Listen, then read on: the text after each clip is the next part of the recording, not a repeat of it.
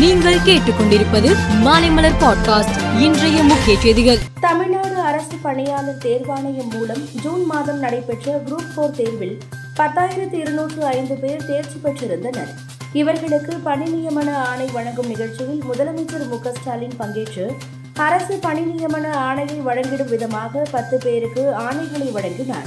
மேலும் முதலமைச்சர் பேசுகையில் மக்கள் சேவையை மனதில் வைத்து நீங்கள் பணியாற்ற வேண்டும் என்றும் அரசு பணிக்கு தமிழ் தேர்வு கட்டாயமாக்கப்பட்டுள்ளது. அடுத்த இரண்டு ஆண்டுகளில் அரசு பணிக்கு ஐம்பதாயிரம் பேர் தேர்வு செய்யப்படுவார்கள் என்றும் தெரிவித்தார். மிலாது நபி திருநாளையொட்டி தலைவர்கள் வாழ்த்து செய்தி வெளியிட்டு உள்ளனர். மகிழ்ச்சி நிறைந்த உள்ளத்தோடு அண்ணன் நபிகள் நாயகம் பிறந்த நாளை எழுச்சியோடு கொண்டாடும் இஸ்லாமிய மக்களுக்கு மிலாதும் நபி நன்னாள் வாழ்த்துக்களை தெரிவித்துக் கொள்கிறேன் என்று முதலமைச்சர் மு க ஸ்டாலின் தெரிவித்துள்ளார் மிலாது நபியை ஒட்டி நாளை அரசு விடுமுறை இதைத் தொடர்ந்து சனி ஞாயிறு மற்றும் வருகிற இரண்டாம் தேதி காந்தி ஜெயந்தி என்று தொடர்ச்சியாக விடுமுறை தினங்கள் வருகின்றன. மேலும் பள்ளி மாணவர்களுக்கும் காலாண்டு விடுமுறை தொடங்கிவிட்டதால் இந்த தொடர் விடுமுறையில் சுற்றுலா தலங்கள் வெளி மாநிலங்கள் வெளிநாடுகளுக்கு செல்லும் பயணிகள் விமானங்களில் பயணிகள் கூட்டம் அதிகமாக உள்ளது. இதனால் விமானங்களில் பயணிகளின் டிக்கெட் கட்டணங்களும் பல மடங்கு உயர்ந்து உள்ளன. கோழிக்கோட்டில் இரண்டு வாரங்களுக்கு மேலாக புதிதாக யாருக்கும் நிபா வைரஸ் தொற்று பாதிப்பு எதுவும் இல்லாததால் அப்பகுதிகளில் கட்டுப்பாடுகள் அனைத்தும் தளர்த்தப்பட்டுள்ளன. இருந்த போதிலும் கட்டுப்பாட்டு மண்டலங்களை சேர்ந்தவர்கள் மறு உத்தரவு வரும் வரை முகக்கவசம் அணியவும் சானிடைசரை பயன்படுத்தவும் அறிவுறுத்தப்பட்டு இருக்கின்றனர். மத்திய மந்திரி எல்முருகன் மீதான அவதூறு வழக்கில் சென்னை ஹைகோர்ட் அளித்த உத்தரவை எதிர்த்து எல்முருகன் தரப்பில் சுப்ரீம் கோர்ட்டில் மேல்முறையீடு செய்யப்பட்டது.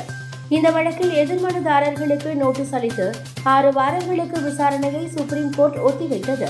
மேலும் அவதூறு வழக்கில் ஆறு வாரத்திற்கு எந்த நடவடிக்கையும் எடுப்பதற்கு சுப்ரீம் கோர்ட் இடைக்கால தடை விதித்து உள்ளது.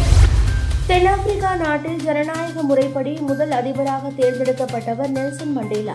நிறவெறிக்கு எதிராக போராடிய தலைவர்களில் முக்கியமானவராக திகழ்ந்தார். இவரது பேத்தி ஜோனிகா மண்டேலா புற்றுநோயால் பாதிக்கப்பட்டார்.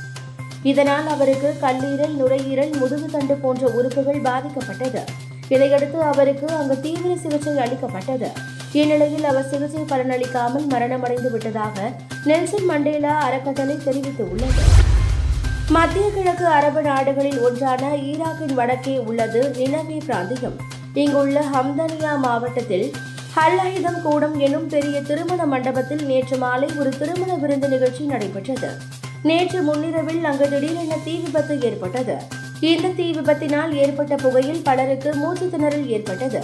தீயணைப்பு அதிகாரிகளுக்கு தகவல் அளிக்கப்பட்டு அவர்கள் வருவதற்குள் தீ மலமளவென பரவியதால் நூற்றுக்கும் மேற்பட்டவர்கள் உயிரிழந்தனர். மூச்சு திணறல் பலமான தீக்காயங்கள் உட்பட்ட காரணங்களால் தற்போது வரை நூற்று பதிமூன்று பேர் உயிரிழந்து உள்ளதாக அதிகாரப்பூர்வமாக அறிவிக்கப்பட்டுள்ளது. பத்தொன்பதாவது ஆசிய விளையாட்டுப் போட்டி சீனாவின் ஹாங்சோ நகரில் நடந்து வருகிறது.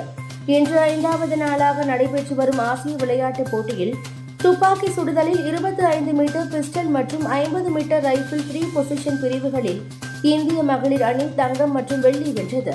இந்நிலையில் இந்தியா இதுவரை ஐந்து தங்கம் ஏழு வெள்ளி பத்து வெண்கலம் என மொத்தம் இருபத்தி இரண்டு பதக்கங்களை பெற்றுள்ளது. மேலும் செய்திகளுக்கு மாலைமலர் பாட்காஸ்டை பாருங்கள்.